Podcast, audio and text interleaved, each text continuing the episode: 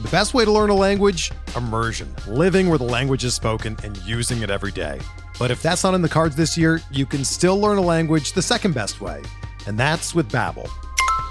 Be a better you in 2024 with Babbel, the science-backed language learning app that actually works. Don't pay hundreds of dollars for private tutors or waste hours on apps that don't really help you speak the language. Babbel's quick 10-minute lessons are handcrafted by over 200 language experts and help you start speaking a new language in as little as 3 weeks. Babbel's designed by real people for real conversations, and their tips and tools are approachable, accessible, rooted in real-life situations and delivered with conversation-based teaching so you're ready to practice what you've learned in the real world. Here's a special limited time deal for our listeners. Right now, get up to 60% off your Babbel subscription at babbel.com slash bluewire. That's 60% off at babbel.com slash bluewire, spelled B-A-B-B-E-L dot com slash bluewire. Rules and restrictions apply.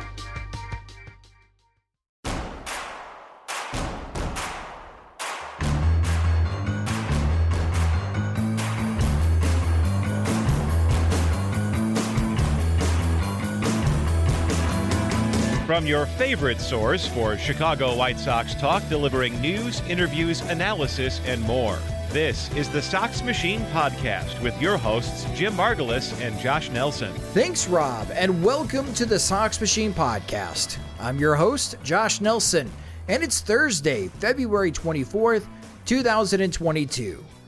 Well, we were hoping on this podcast there would have been some type of breakthrough in talks between the Major League Baseball owners and the Players Association.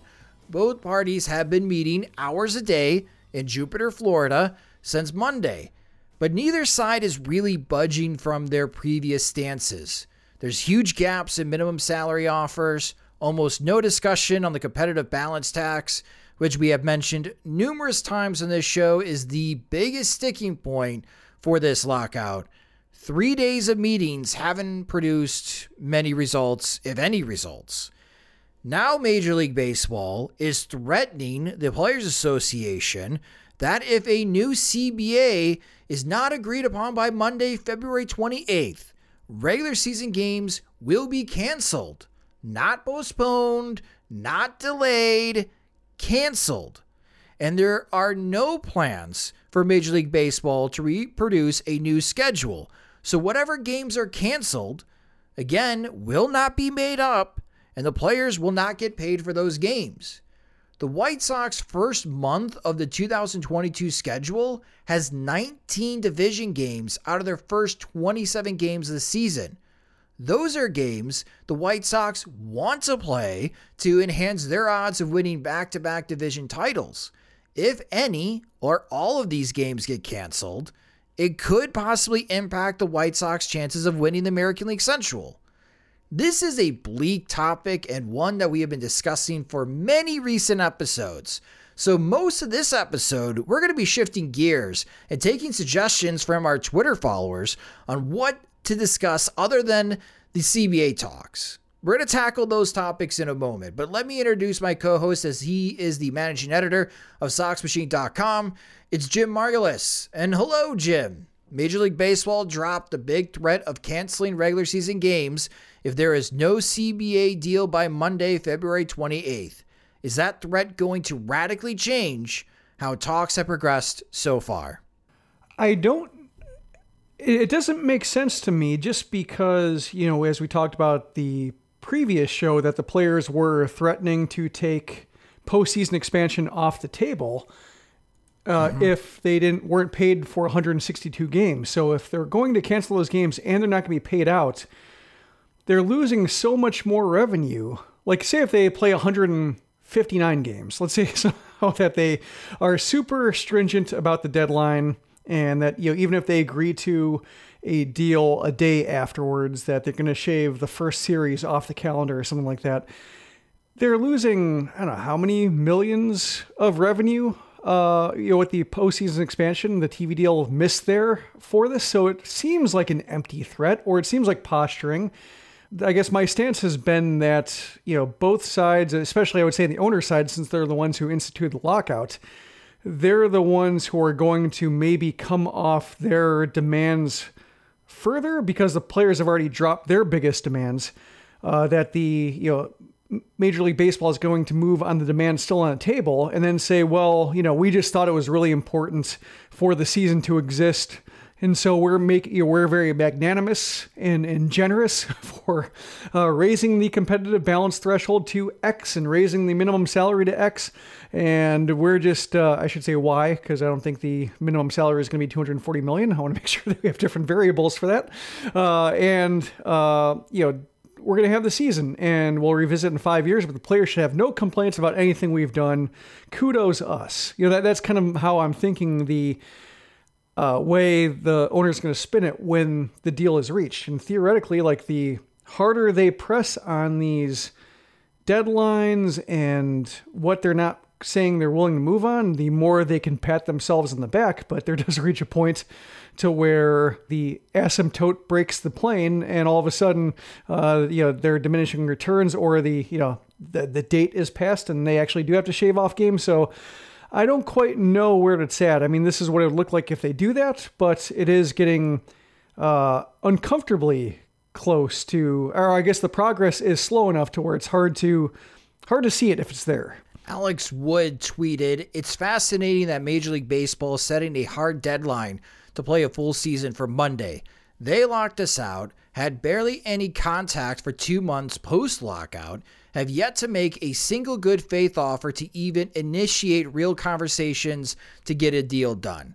Just make a real offer. And again, that comes from pitcher Alex Wood. And I am sure there are many players that feel that way as well. I think the threat is real, just from a logistics standpoint, Jim. If you don't have a deal by Monday, then you are really pushing the boundaries on getting players ramped up and ready to go for a 162 game regular season if they're going to only have three weeks of spring training. I think the Players Association say they can do it. Mm-hmm. Two weeks seems like a stretch, or you do have two weeks, and the first couple of weeks of the regular season is just like extended spring training, right? No one is pitching more than five innings in any start because they're still, you know, ramping up, and we're not going to see regular workloads until late May and uh, who knows all the injuries we could possibly see with with players not maybe fully prepared to play 162 game season. So I think the threat is real. If there is no CBA and we go into Tuesday, March 1st with no agreement, I am expecting Major League Baseball to put out a press release saying that the first week of the regular season games have been canceled. And for those that are looking at the 2022 White Sox schedule, that would be the first three games of the year, which the White Sox open at home against the Minnesota Twins. And then after that, uh, they are supposed to go on the road to Kansas City uh, to face the Royals. So if they decide on Tuesday, March 1st, that they're going to be canceling games uh, and they're going to cancel the first week of the regular season, those are the games that the White Sox would lose out. They would lose out three games against the Twins and they would lose out three games against the Royals teams that, even though we do think that Kansas City will be better this season, mm-hmm. and the Royals did win 10 out of 19 games against the White Sox in 2021. The White Sox were very successful against the Minnesota Twins last year, and the White Sox roster is much stronger than what the Twins and Royals have. They would like to have those six games. I, I guess you could say that the Twins really need those games against the White Sox to beat projections you know putting the direct dent and head to head record. Like that would be the way to upset projections is by taking games directly from your direct opponent. Sure, yes, you are right. But I mean, if the White Sox started the season, let's say against the Astros, and then they were going to go on the road to face the Yankees, mm-hmm.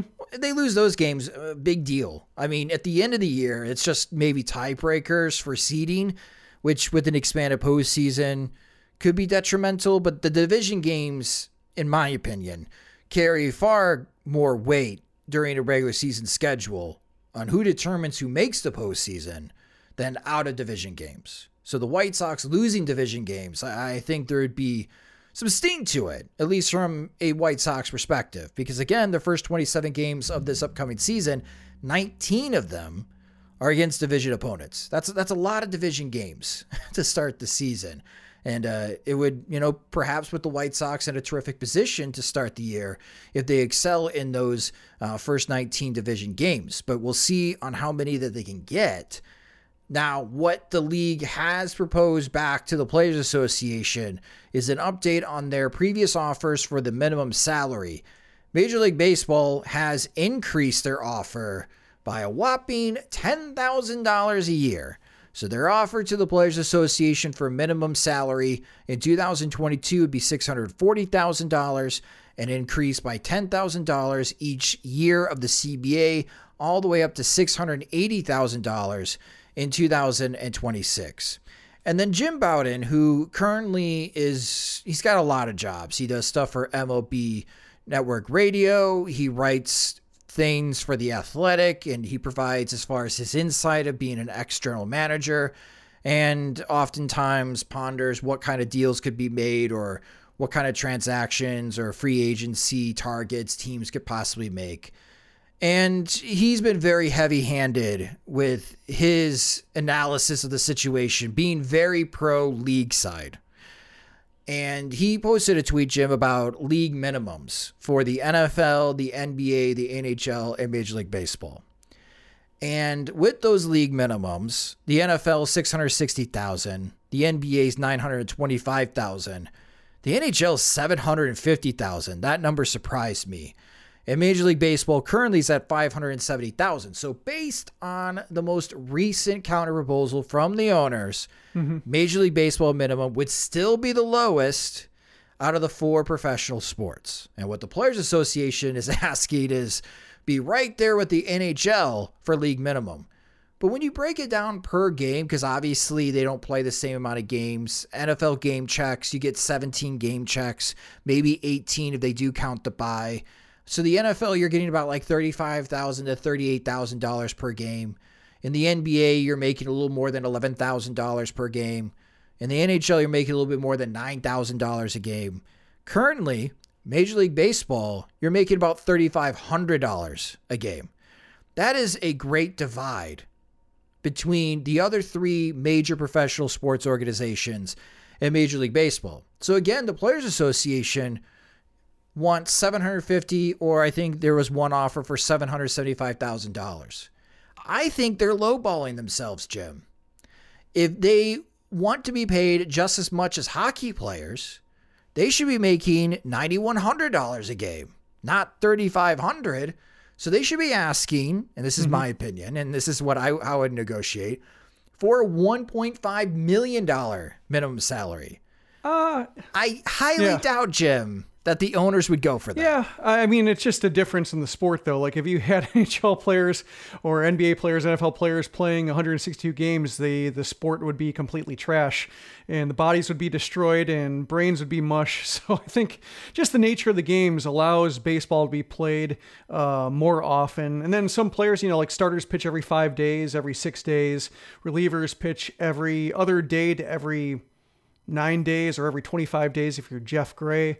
So just, you know, there, I think there's enough difference in usage to where like you wouldn't expect baseball to have the same per game salary as the other sports. And I think, you know, based on what the players are asking, they acknowledge that they're fine with that. Like baseball is an everyday sport. That's what makes it great. And it's also like what makes a difference, uh, you know, different than the other ones that it can be played every day. And while you know maybe some players do play through pain, and you know it's I think as the Tyler Skaggs um, you know, death and the trial resulting from that shows like, you know, the Major League Baseball does have to be cognizant of painkiller issues. Uh, you know, it, it's a it's a mm-hmm. game that can be played every day, and guys can be rotated in and out to where you're not putting too much strain on on bodies the way that other sports demand. But it, like 750 is fine. Like, you know, I think even, you know, just it's, it's hard to look at that number, especially when you see like how many guys are making that and, and, and that the league is you know, basically players are saying like, we acknowledge that more teams are using the league minimum players and we're, we have to work with that. So, uh, rather than like try to urge the league to try to, you know, use the, you know more of the seven figure contract guys they're just looking to say like okay let's if it's going to be you know three fifths of the league if they're going to be league minimum guys or pre-arb guys, then let's just get them paid a little bit more. Like that seems to be pretty appropriate. I, you know, Jim Bowden, I, I, just don't get what his deal is. Like why he's hired? Like he's gunning for a well, job. I mean, he's. I mean, like he. I don't get why he has jobs in the media. Like he was. He had to resign from the Nationals from for a skimming scandal. Like uh, credible accusations of skimming yeah. uh, bonuses from international players. As a media member, he he didn't fabricate a trade rumor, but he. Uh, stole a fabricated trade rumor from a fake account saying Marlon, I think it was Marlon Byrd signing with the Yankees, and he reported that that that it was his own rumor turned out to be made up by some fake accounts. And when he realized that he tried to delete his account or he changed name, then he locked it, then he changed his name to Ralph.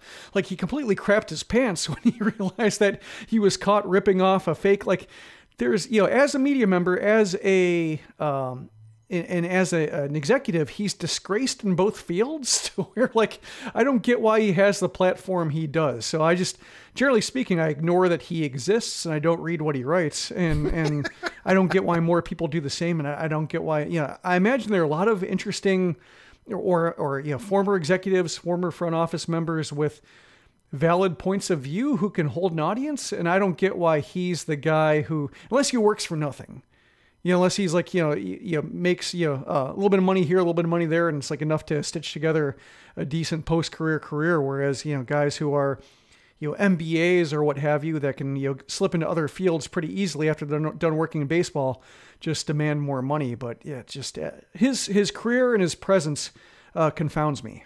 Yeah. I, you, you make good points about Jim Bowden. The, a couple of things though, like the NBA minimum salary, because eh, from your point that the guys that are getting paid league minimum for Major League Baseball, they're not necessarily playing every day, especially if they're a pitcher or a reliever. If you're making minimum salary for the NBA, unless you're playing for like the Oklahoma City Thunder or the Houston Rockets teams that are absolutely terrible right now, you're not playing. I mean, you're making mm-hmm. you're making eleven thousand dollars a night sitting at the bench, having courtside seats where people spend eleven thousand dollars for courtside seat tickets you're sitting there and getting paid $11,000 and getting to participate in practices and play five on five drills. You know, it's it's not a bad gig if you can get it. I just think that from the MLBPA position, let's say they like comparing the $750,000 league minimum, right? Like the fact that the owners turn around and their counter is we'll increase it by 10,000. Okay. So if your take home pay after taxes is about 70% of your pay, so you lose about 30% of your tax of your paycheck due to taxes or other benefits. Some of you are probably already screaming that it's perhaps more with health insurance and other benefits. I'm just let's just use 70% for this exercise. So currently, for Major League Baseball players who get paid the league minimum, their take home pay per game after 70% uh, of their net pay would be $2,463.12, losing 30% to taxes and other benefits. What the Players Association is offering to the owners, the take home pay after 30% is taken out would be $3,240.30. The difference per game from what the Players Association is proposing and the current rate is $777.18. The average ticket cost in Major League Baseball last season was $34.10. So each team would have to sell 23 more tickets per player paid at league minimum. 23 tickets per game for each minimum salary player to cover the increase that Major League Baseball Players Association is offering 23 tickets. And hmm. opening day is seriously going to be canceled because Major League Baseball has no idea, Jim. I believe this now, thanks to Dick Monfort. Major League Baseball has no idea how low ball their offer is to the Players Association. And I also don't think they have any clue on how the Players Association is still not asking enough to match the other professional sports leagues in the United States. If the owners weren't a bunch of old white dudes stuck in the 1990s with the way they operate their business, they would realize that the Players Association is not asking enough and they should just sign the deal in the lockout the Players Association can all pat themselves on the back We won this, and the league is still going to make an insane amount of profit in 2022 through the 2026 season because I still don't think the Players Association is asking enough. But opening day very well could be canceled. We may know about that cancellation next week because the owners in the league have I, they have no I they have no idea. Yeah, and, and you know we haven't even gotten, and they haven't even gotten to the competitive balance tax threshold yet on the other side. So I know, yeah. isn't that ridiculous? Which you know, I as we talked about before, is probably the biggest sticking point of all of them, based on just how I think they were looking to go uh, up, you know, six to eight million over the course of five years. So that's just, it's uh, yeah, that's why it's like you know, theoretically, you know, like I said, if it's going to be uh, if a deal's going to be struck, it's going to happen quickly, and the league is going to pat itself on the back for how great it is to the players. But yeah, it really is testing one's patience and, and belief in actually getting to that point. So they're going to meet today, Thursday. They're supposed to meet on Friday. Do you think they're going to work on a, on a weekend? Uh, Do you think do you think rich billionaires work on Saturdays and Sundays? I think if it comes to like the you know preserving a postseason expansion, like if they see like enough clicking into place to where like oh this is if we cost ourselves you know I, I don't know how much the TV deal is worth, but if we cost ourselves uh, the money in the postseason TV deal because we didn't want to work two extra days before a deadline that we set, like if they set a deadline and say like well we're gonna you know lose uh, opening day and we're not going to pay the players after this date and then they don't work every single day into that deadline then i think they're just setting themselves up for you know not winning public sentiment just like they didn't win public sentiment when they said the lockout will make negotiations happen faster and then didn't respond to the uh, uh, union's first proposal for 43 days. I have to imagine, Jim, that let's say if ESPN's offers $100 million for that exclusive playoff round, and I might be lowballing that offer because ESPN's already spending like $550 million per season to broadcast Major League Baseball games, and they reduced the amount of games they are broadcasting during the regular season for this upcoming 2022 season. So they're already spending a lot of money to do national broadcasts of Major League Baseball games. So let's just say it's $100 million. I mean, that easily pays the difference between what it is from the previous CBA and what the Players Association is asking for now. That- That's just, uh, that's just why it's so mind-boggling, and I, I have to question the owners as businessmen. Do you have any idea what is being proposed to you? And do you have any idea? Has anyone done any risk analysis with these proposals? Or are you just simply shooting numbers back and forth and having no understanding the background of your numbers? But you're pitching these $10,000 increases thinking that these are earth shattering. And now it's just a matter of a, a dick measuring contest between these two parties. And they have to win this deal, Jim yeah instead of just focus on making more yeah, money. I don't, you know, when it comes to business acumen, like, you know, there is, you know, it's slightly an appeal to authority fallacy to say like they must know what they're doing if they're worth billions of dollars. But you know, they're they probably, you know, I don't want to say like, you know, they're losing money because of this. Like who know like I, I wonder when it comes to debt service though, is my my my concern or like my thought is like when they lose games, when they lose regular season games, what does that mean for their TV deals? What does it mean for casino deals? Like, you know, when it comes to, you know, games not being wagered on, you know, does that, do they lose money there? Like, are they losing the playoff revenue plus TV revenue plus ratings based revenue plus, you know, just everything else? Like, I don't, you know, the, the league is on solid financial ground, obviously, because they keep setting record revenues. But when you look at how much debt some teams have taken on and you look at some of the shaky ground that some, you know, uh, TV, you know, regional sports networks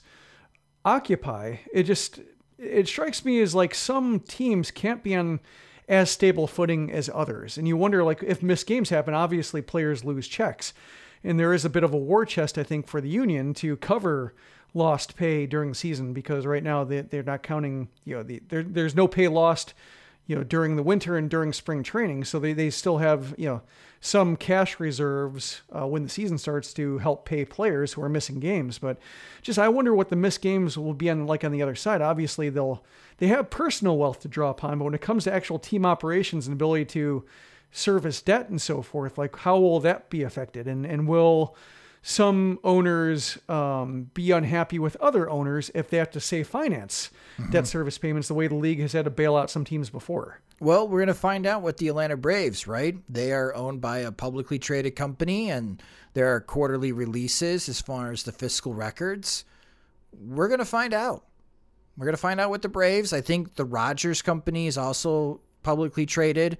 So there are quarterly leases. And so there's two teams that we're going to have some type of insight on the amount of money that they are losing by not playing games. And that's where we are. We we we have a serious threat by Major League Baseball to cancel opening day because they have no idea how lowballing their offers are to the Players Association nor do they have an understanding of how the Players Association is still lowballing themselves. And they are willing to lose hundreds of millions of dollars to win this CBA. This is not a way to run business. It's not. It's it's a poor way of running a business. And just another reason why Rob Manfred should not be the commissioner of this sport, but I don't think that's going to yeah. change anytime soon. Well, it, it like may be a way to run a business, but it's not a way to run like a business that requires at least some public buy-in. You know, like just it does require some sentiment to actually operate at the worth that it's been valued at.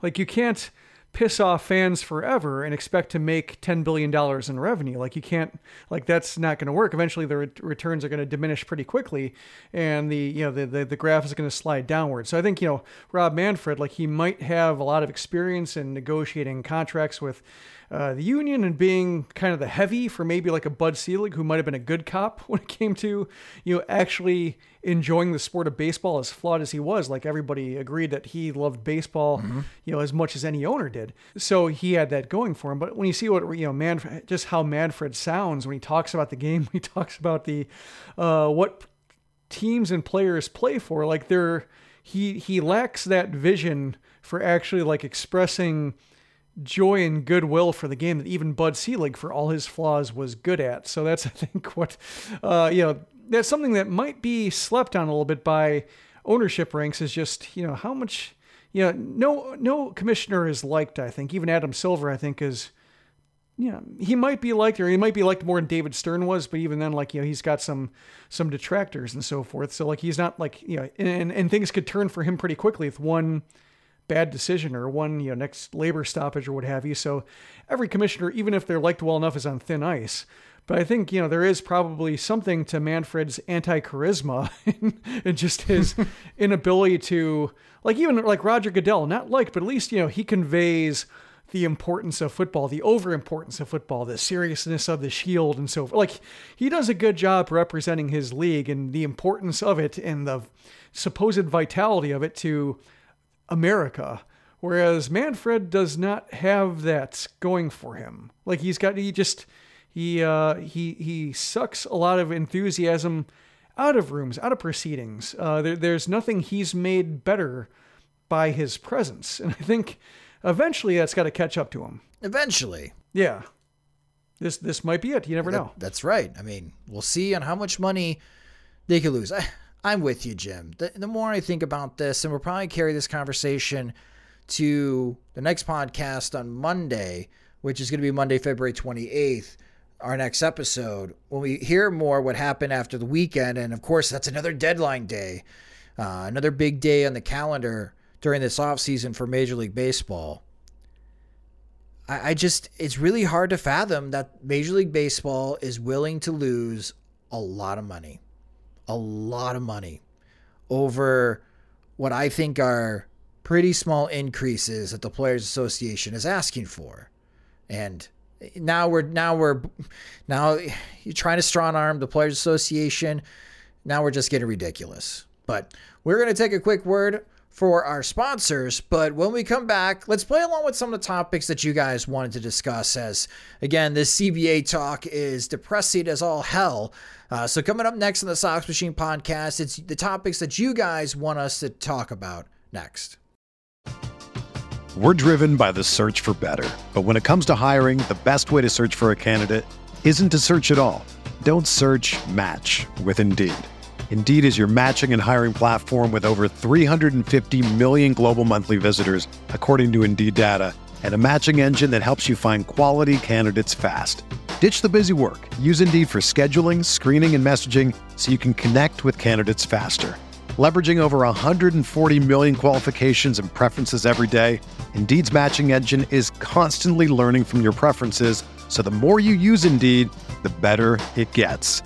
Join more than 3.5 million businesses worldwide that use Indeed to hire great talent fast. And listeners of this show will get a $75 sponsored job credit to get your jobs more visibility at Indeed.com slash BlueWire. Just go to Indeed.com slash BlueWire right now and support our show by saying that you heard about Indeed on this podcast. That's Indeed.com slash BlueWire. Terms and conditions apply. Need to hire? You need Indeed. Another day is here, and you're ready for it. What to wear? Check. Breakfast, lunch, and dinner? Check. Planning for what's next and how to save for it? That's where Bank of America can help. For your financial to-dos, Bank of America has experts ready to help get you closer to your goals. Get started at one of our local financial centers or 24-7 in our mobile banking app. Find a location near you at bankofamerica.com slash talk to us. What would you like the power to do? Mobile banking requires downloading the app and is only available for select devices. Message and data rates may apply. Bank of America and a member FDIC. Welcome back to the Sox Machine podcast as we shift gears here uh, from the CBA negotiations. And uh, let's uh, let's talk about some topics that you guys have proposed to us. As I asked on Twitter, you know what else is on uh, people's minds, and I asked for suggestions. And pulling out the suggestion box, Jim, this afternoon, we have some uh, pretty interesting topics here. So we're going to start start first with one of our long term, long time followers, Joff Gallagher, and Joff tweeted to us, "What do you think happens immediately when the lockout is lifted? Is it a free agent signing frenzy? Do you think this will cause an overpay for players? What would Rick Hahn do right away? Do we still think trading Craig Kimbrel now, or will Hahn wait it out into the midseason deadline? Joff has a lot on his mind. But let's just tackle what I think is the easiest question. Mm-hmm. What do you think happens immediately once the lockout is lifted? I think it's going to be at the top of the market, a free for all. Like Carlos Correa, I think will have no problem finding the contract that he wants. Trevor Story, I think will do pretty well. But I think like below deck, uh, I think you could see like a game of musical chairs where players are frantic, especially like fringe players, you know, veterans, bullpen arms, like the more interchangeable players or or the ones who you know might be you know able to you know with with a wider array of competition for contracts you know a team like the White Sox might be saying like eh, if I want to sign a reliever for you know let's say the White Sox are signing a reliever because that's what they do. But let's just say they they sign a reliever and like Ryan Tepera and they say uh, well you know you might want 3 million but we have so many players who want homes quickly who are willing to sign for two million. Well, they just go for those players, and and I think you could see like that kind of squeeze at the the bottom of the market to where, especially like just players who have been uncertain, players about like who might have a preferred location in mind. Uh, you know, right now, players would have time to move their families and and get an idea of like just exactly where they're supposed to be for the next year or two or whatever the duration of the contract is. So.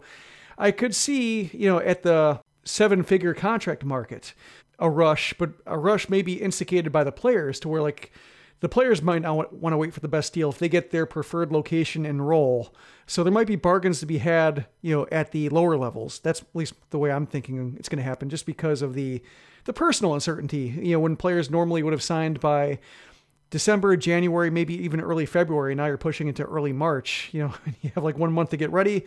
Don't know if you're training in Arizona or Florida, even like that. There's a lot to, that I think some players have to weigh.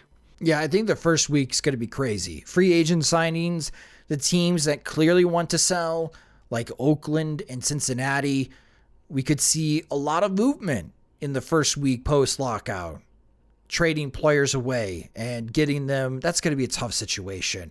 You're dealing with this lockout. You think you're heading to the spring training facility. Lockout ends. You get traded.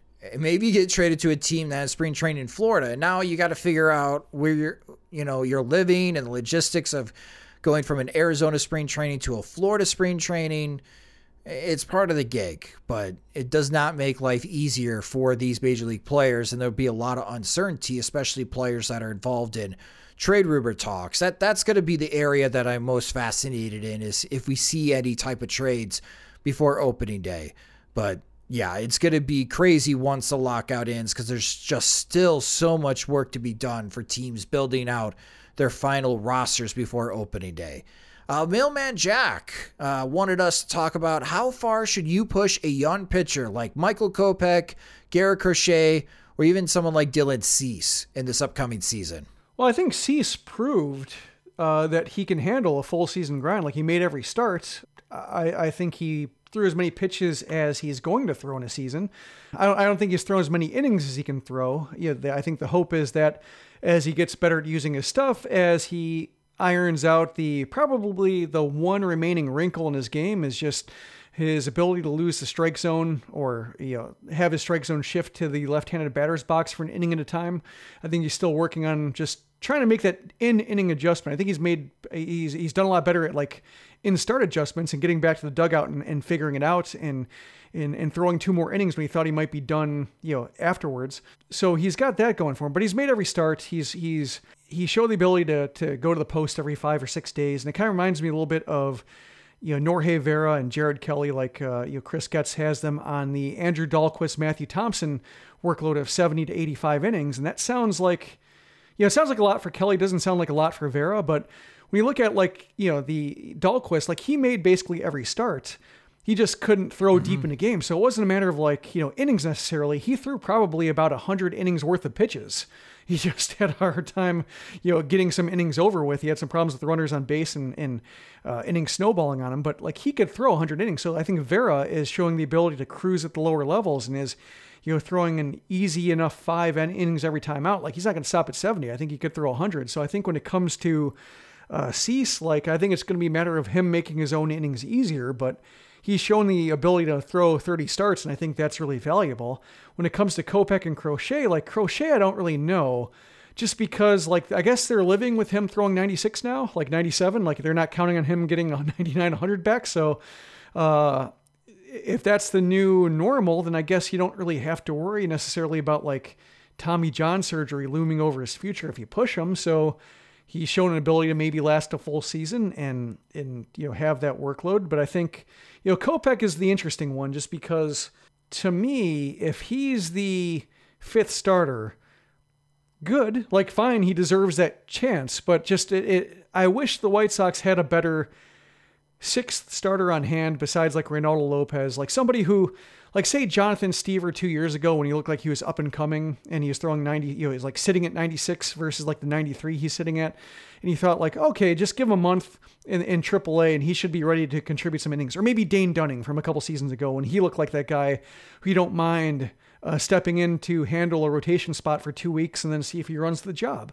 Uh, they don't really have that guy in AAA at the moment, so that's what makes me nervous about him. But for the time being, I think he's shown an ability to maintain his stuff every five days, especially if you give him a little bit of time to stretch out, like he showed early on in the season with the spot start. It was more of a matter of just the having the you know leg injury that so many White Sox players had, and you know, and and being handled delicately after he came back from that because of his importance in, in the role that he occupied. Um, but assuming that the White Sox can figure out what was at the root of all their leg issues, I don't see him. Yeah, I don't see any issue with him starting every five days, every six days. Uh, you know, throwing five, six innings. I, I wouldn't want to see him like exhausted, like throwing 110 plus pitches. You know, but I, I think you know having Cease's type of workload where he throws 30 starts and you know gets to 160 innings if he shows the ability to do that without losing like scary amounts of velocity or power on his breaking balls or you know command to where his mechanics are getting out of whack and you can see him straining uh, I think he's more or less shown the ability to throw as much as his body allows him to throw. and then maybe like use the All Star break during the season to maybe arrange the rotation to where you do get him like 10 to 15 days in a row just for a breather and, and and, go from there. And then you hoped also that you know, the White Sox have built up someone enough of a lead in the division to where maybe you can audition a starter who might deserve one to give a guy like Kopech a break. If the plan for the White Sox is to see if Michael Kopech can handle a hundred innings during the regular season, then I think the idea of them trading for another starting pitcher before opening day gets more serious. Where you could still have Kopech stretched out, be that swing man out of the bullpen. And he's going to get his starts, especially with double headers and with injuries. You raise a good point that if Kopech is your fifth starter, your sixth starter then becomes Reynaldo Lopez. Well, what if Dallas Keuchel or Lance Lynn's back starts sparking up? Now you're replacing Lynn and Keuchel with Reynaldo Lopez, which might be a benefit from a Keuchel perspective, but most certainly is not mm-hmm. from a Lynn perspective. Instead of a Lynn or Keuchel's back barks up, you traded for another starting pitcher, let's say with Oakland or Cincinnati. Now it's Michael Kopech stepping up into that missing role in the starting rotation, and mm-hmm. now he's going to get those spot starts. It, will be interesting to see on how the White Sox feel about Kopech yeah. coming into this season. I mean, that, that's basically what they did with Brandon McCarthy. Like they delayed Good his point. ascent to a rotation spot by trading for Javier Vazquez, and you know that was a long time ago, but the people who were there are still in charge. So they've they've shown that uh, tendency to uh, layer up on pitching. But I think when it comes to the rotation. In the shape of it, I, I think it's gonna be hard for them to sign a guy to fill that spot because they're gonna look at the rotation and say like, well, uh, I'm on thin ice, like say like a Johnny Cueto type, who could be interesting, like in a veteran stopgap role. Like I don't think he would sign with the White Sox because he would see that his chances would be limited, in that uh, you know if he has a you know gets off to a rough start, Kopech is right there. You know he can't count on his stay being long. But if they trade for a guy and, and that player has no choice about showing up to the White Sox, I imagine first that the White Sox would trade with intent, an intent to use that guy, and he'd, he'd have to be good enough. Like if we're talking about like a Chris Bassitt or Frankie Montas type, to where there are a credible uh, one through five starter in this rotation, and Kopech would be bumped out, or maybe Dallas Keuchel uh, loses his spot if his stuff really looks that ragged. But it would, in order to have a starter who could usurp Kopech and you'd feel good about him doing so, it had to, I think, come through trade. Uh, Beefloaf, our friend from the 108, discussed the old White Sox radio idea and how would you line up a daily and weekend rosters. All right, so this was my idea a few years ago before there was even a From the 108 podcast. And fun background story because we were having beers at a brewery that doesn't exist anymore, uh, Moto um, Motor Row Brewery uh, in the South Loop of hmm. Chicago. Hmm. I forgot about that one. I was, I was thinking you say Baderbrau. Oh, no, but this conversation would have totally happened at Baderbrau too at this time. And I told him that there's not enough audio content to support an online radio station. So my idea, my orange pie in the sky idea, is that there are platforms where you can run your own internet radio station. And one of my thoughts was for those fans that just want to have constant White Sox talk, especially during the regular season, maybe you can create a online internet radio channel and take all of the audio content that's created uh, within as far as the White Sox blogosphere or other media entities. And you can just you know program it you know per hour or every couple of hours uh, to constantly play on this internet radio station. So instead of having to subscribe to all the podcasts and such, you can listen to the online radio station. You can splice in some ads. Everybody makes some money. It, it hopefully would pay for itself as far as the technology. That was my crazy idea that I had three years ago. Uh, the the issue is during the regular season, things change every single day, obviously. So you would need new shows. You need a Monday through Friday, two hour morning show from like seven to, to nine in the morning. That would have to be fresh. That would have to be, you know, produced and come up with topics and guests calling in. It's a lot. I mean, that's a full time gig. And then you would need to figure out how you're going to line up as far as all the other audio content, and then you got to figure out weekends as well. I I just don't think there's enough, Jim. And we already do a lot. Sox Machine already does a lot. And if more of you sign up to be our Patreon supporters, maybe there would be a time that we could be serious about this and Jim and I could wake up in the morning while we're having coffee and tea and we have the Sox Machine morning show. But we're not there yet. Uh, so we're still really far away from the White Sox radio idea, but that's that was my orange pie in the sky White Sox online radio idea three years ago. Three years forward to the present, still not sustainable. I think you need live programming, which uh, we can't afford. No, we cannot, unless you go to patreon.com slash Sox Machine and sign up today. well, so like the Oakland A's who are on streaming right now. Do they? They don't have a radio station. You're right. They're online yeah. only. Maybe we can pick up Oakland A's games. Why not on the White Sox yeah. internet radio?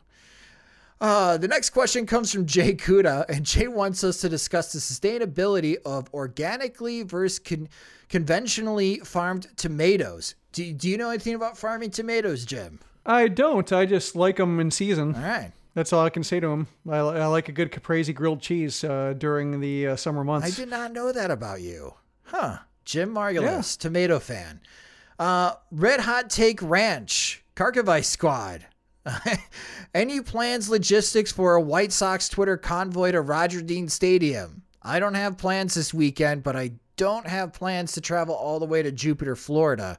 Uh, do you, Jim? I, you're you're pretty occupied these days. Yeah. Uh, yeah. When it comes, to, uh, I was thinking about it. Like when it comes to lockout, this is my first week as a stay at home or like work at home dad, like primary caretaker. So like working, but just kind of arrange my hours to where like during the day, I'm, you know, mostly my priority is taking care of the boy.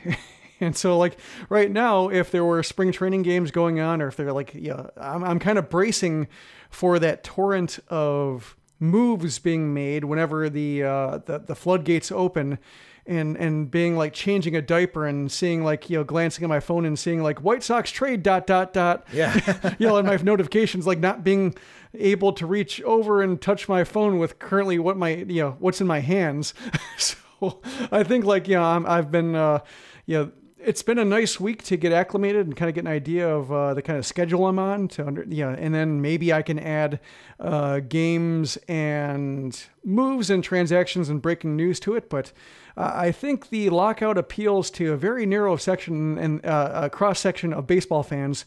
And to me, it's like this, you know, for, for all the years and time, like the window of times my uh, son could be born and growing up and, and transitioning to like a, uh, you know, back to you know off maternity and paternity leave and so forth like this is the the ideal window for it so i'm kind of enjoying the lockout or at least like it's i'm i'm not enjoying it from a business standpoint and i'm i'm uh, kind of looking at our you know traffic numbers and grimacing a little bit just because there's no news driving people to the site and i'm very appreciative to everybody who shows up every day uh, anyway. And I'm, and I'm ecstatic that we have not lost supporters over the course of the lockout. We've actually gained a few. So I'm, I'm extremely appreciative to our uh, Patreon supporters for sticking with us through this time. But just like, I guess looking at it, uh, you know, for silver lining or like, well, you know, it could be a case where like, you know, I'm, you know, it's a lockout and uh, I have nothing else to do. But in this case, I have a lot else to do, too much to do, and I don't know uh, what times I'm going to have to do it. So, uh, for the time being, the lockout is not hitting me as hard as it could be. Uh, I think this is a good blog idea. It comes from David at DJ Cermak. It would be cool to dream big on like what would be the 75th percent outcomes for every one of the White Sox. So their 75th percent project uh, projection. Let's say from PECOTA, they don't do it by five percent. So like 70 percent. Mm-hmm. How what would the White Sox season look like if everyone hit their 70th percent projection from PECOTA? I think that would be a good blog idea. Yeah, I'll write that down. to to to break that down, what would be you know if everything went well, what would that White Sox season look like? To be optimistic. Yeah, because it's interesting. You know, looking at the percentiles, like uh, you know, obviously. Uh, the numbers are better when you go percentile to percentile, but it's interesting how it varies for some players. Like Eloy Jimenez is one to where like his 99th percentile is way, you know, he, he's basically, I think, top 40 in the league or top 35 in the league, 99th percentile. The 50th percentile, he's like top 100. So he, you know, the PECOTA sees like his upper outcomes as such to where like he can even with his defensive deficiencies, he can hit well enough to be the top players in the game. Whereas like somebody like Andrew Vaughn, especially given his uh, defensive uncertainty with where he's going to play, and and, and other players who are more limited uh, body of work to where like they just don't gain or even they lose ground. They're 99th percentile because they just don't have they don't capture the imagination in the same way. So it would be interesting both in terms of capturing like uh, just what if it's like the 2005 season in which like all the free agent moves work out and all the holes in the or like every roster spot is filled with an average or better contributor so there's that angle but there's also like um, it, it would capture i think uh, which players really you know have extra gears you know, I, I think some players you can't detect 70, 70th percentile. Like Danny Mendick, I don't think you would understand what his 70th percentile really how it differs from his 50th percentile to where like you know Luis Robert, Yoán Moncada, Tim Anderson, like guys who have shown the ability to you know fluctuate between three wins and five wins in a season. Uh, that's a case where uh, yeah, it, you'd learn a lot about just exactly the the ceiling some players have. Kevin Powell, our friend over at WGN Sports, as far as Radio 720 AM in Chicago. Predictions on Dollar Dog Wednesdays. Will it return this season?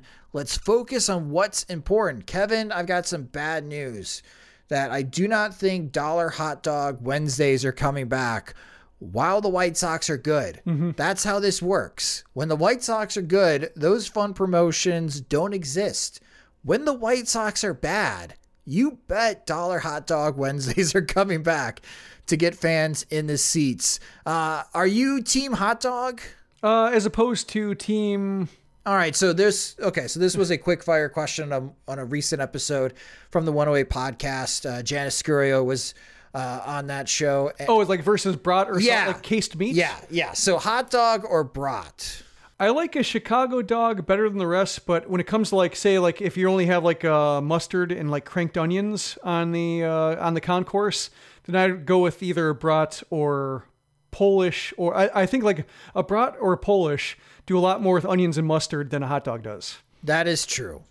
That is true. See, the the quick fires were Polish or Italian, and I'm Polish.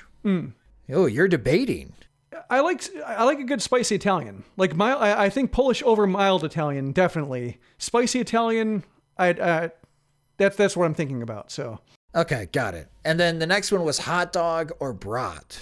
I would say I think hot dogs have a higher ceiling because I like the Chicago dog. I like the experience of eating the whole, yeah, like the the whole works.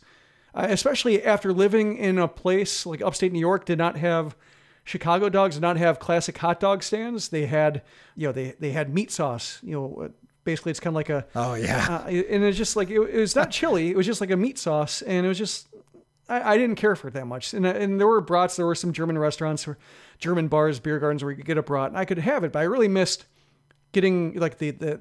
I did not take the Chicago hot dog stand for granted anymore. So I think having lived without for 15 years. The convenience of getting one at any time. Uh, now that I'm in Nashville and there are enough Chicago transplants to support those places, um, I'm enjoying that quite a Okay. bit. See, I think the Chicago dog is obnoxious. I never order it. And uh, I live right next to Vienna beef. like it's it's a two minute walk for me to go to their Vienna beef uh, little outlet store that they have. They set up a grill and they could just you know move their products across the street.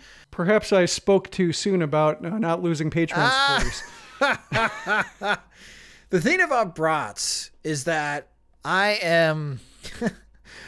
I really like the brats that I make. It has taken many years to perfect my process in making a brat. So if I'm making the brat, I prefer that over anything. Definitely over hot dogs. But if I'm at the stadium, I have to say the White Sox do not do a good job with the brats. But I'm oftentimes just going with the Polish. That's they do Polishes really well there. Yeah. See, I, I think when it comes to like a, a, a barbecue situation or tailgate situation, I would pick brat over hot dog because you're not going to arrange a Chicago style hot dog yourself. You're not probably going to take the time and an open picnic table setup to like arrange all the layers neatly, and you're not going to trust that the uh, you know that the toppings will be. Uh, you know, they'll, they'll be cross contaminated by the time you get to it. you're, gonna, you're just going to look at the table and go like, yeah. So even if you had all the fixings for it, uh, you would not probably go about it and you'd take the brat every time. So I think it depends on a setting, but I do like a Chicago dog over a brat. But if you can't get, you know, the, the works and you can't get it arranged in a professional fashion, then I would go brat over hot dog. Like if you're talking about like only onions, mustard, whatever is available on the table Yeah. on the concourse at the stadium, I'd go, you know, brat or Polish over hot dog. All right. So we agree there. We agree there. But you're an Italian sausage guy. I did. Man, I'm learning so much in this episode. We have a lot of other topics that you guys provided. And with the way the conversations are going between the league and the Players Association, we'll probably tackle more of those in the next episode of the Sox Machine podcast. Because uh, my optimism that I was pretty strong about just a few days ago in the previous episode is definitely waning uh, with the, the latest news coming out of Jupiter, Florida. But who knows? Maybe things will change with the outcome between the talks of the league to the Players Association. Fingers crossed that it does. Uh, but if not, we'll te- we'll we'll answer more of these uh, hypotheticals that you guys provided to us on Twitter. And again, you can follow us on Twitter at Sox Machine, and you can follow me on Twitter at Sox Machine underscore Josh. But that will do it for this episode of the Sox Machine podcast. Thank you guys so much for listening. And if you just discovered Sox Machine, or if you've been a longtime lurker of Sox Machine and currently don't support us on patreon.com, please do so at patreon.com slash Sox Machine, where our Patreon supporters get exclusive content like the MLB draft reports that I just released after the opening weekend of college baseball with some news and notes, the updated rankings from the National College Baseball Writers Association, Players of the Week, Pitcher of the Week, notes of the games that I saw and the prospects that I saw with some video. Uh, so you can kind of get an inside look uh, if you didn't get a chance to watch any of the college baseball games or the top draft prospects.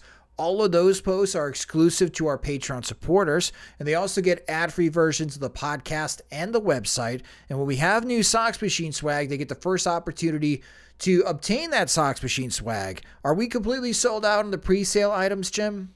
Uh, no, we have a couple uh, shirts left, and then when it comes to the caps, I got a notification that they're being shipped uh, today. It'll be uh, yeah, today will be Thursday, so yes, today. Yes. All right. Excellent. So for all those that pre-ordered the cap, you're going to be getting that in the mail very shortly next week. How exciting! Uh, and then you can also support us by buying things in the Sox Machine store at soxmachine.com/store. But again, your Patreon support goes so far in helping Sox Machine. We have monthly plans starting at $2 a month, or you can save 9% by signing up for an annual plan. And you can do that at patreon.com slash Sox Machine. You can subscribe to the Sox Machine podcast wherever you listen to podcasts, such as Apple and Spotify. And the Sox Machine podcast is a production of SoxMachine.com, your home for all things Chicago White Sox baseball, and part of the Blue Wire Podcast Network. Alongside Jim Margalus, I'm Josh Nelson. Thanks for listening.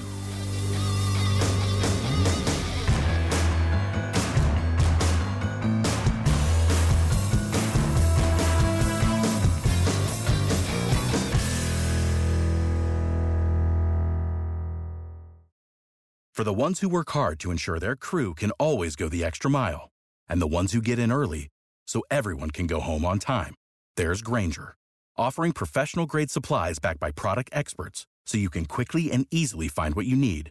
Plus, you can count on access to a committed team ready to go the extra mile for you. Call, clickgrainger.com, or just stop by. Grainger, for the ones who get it done.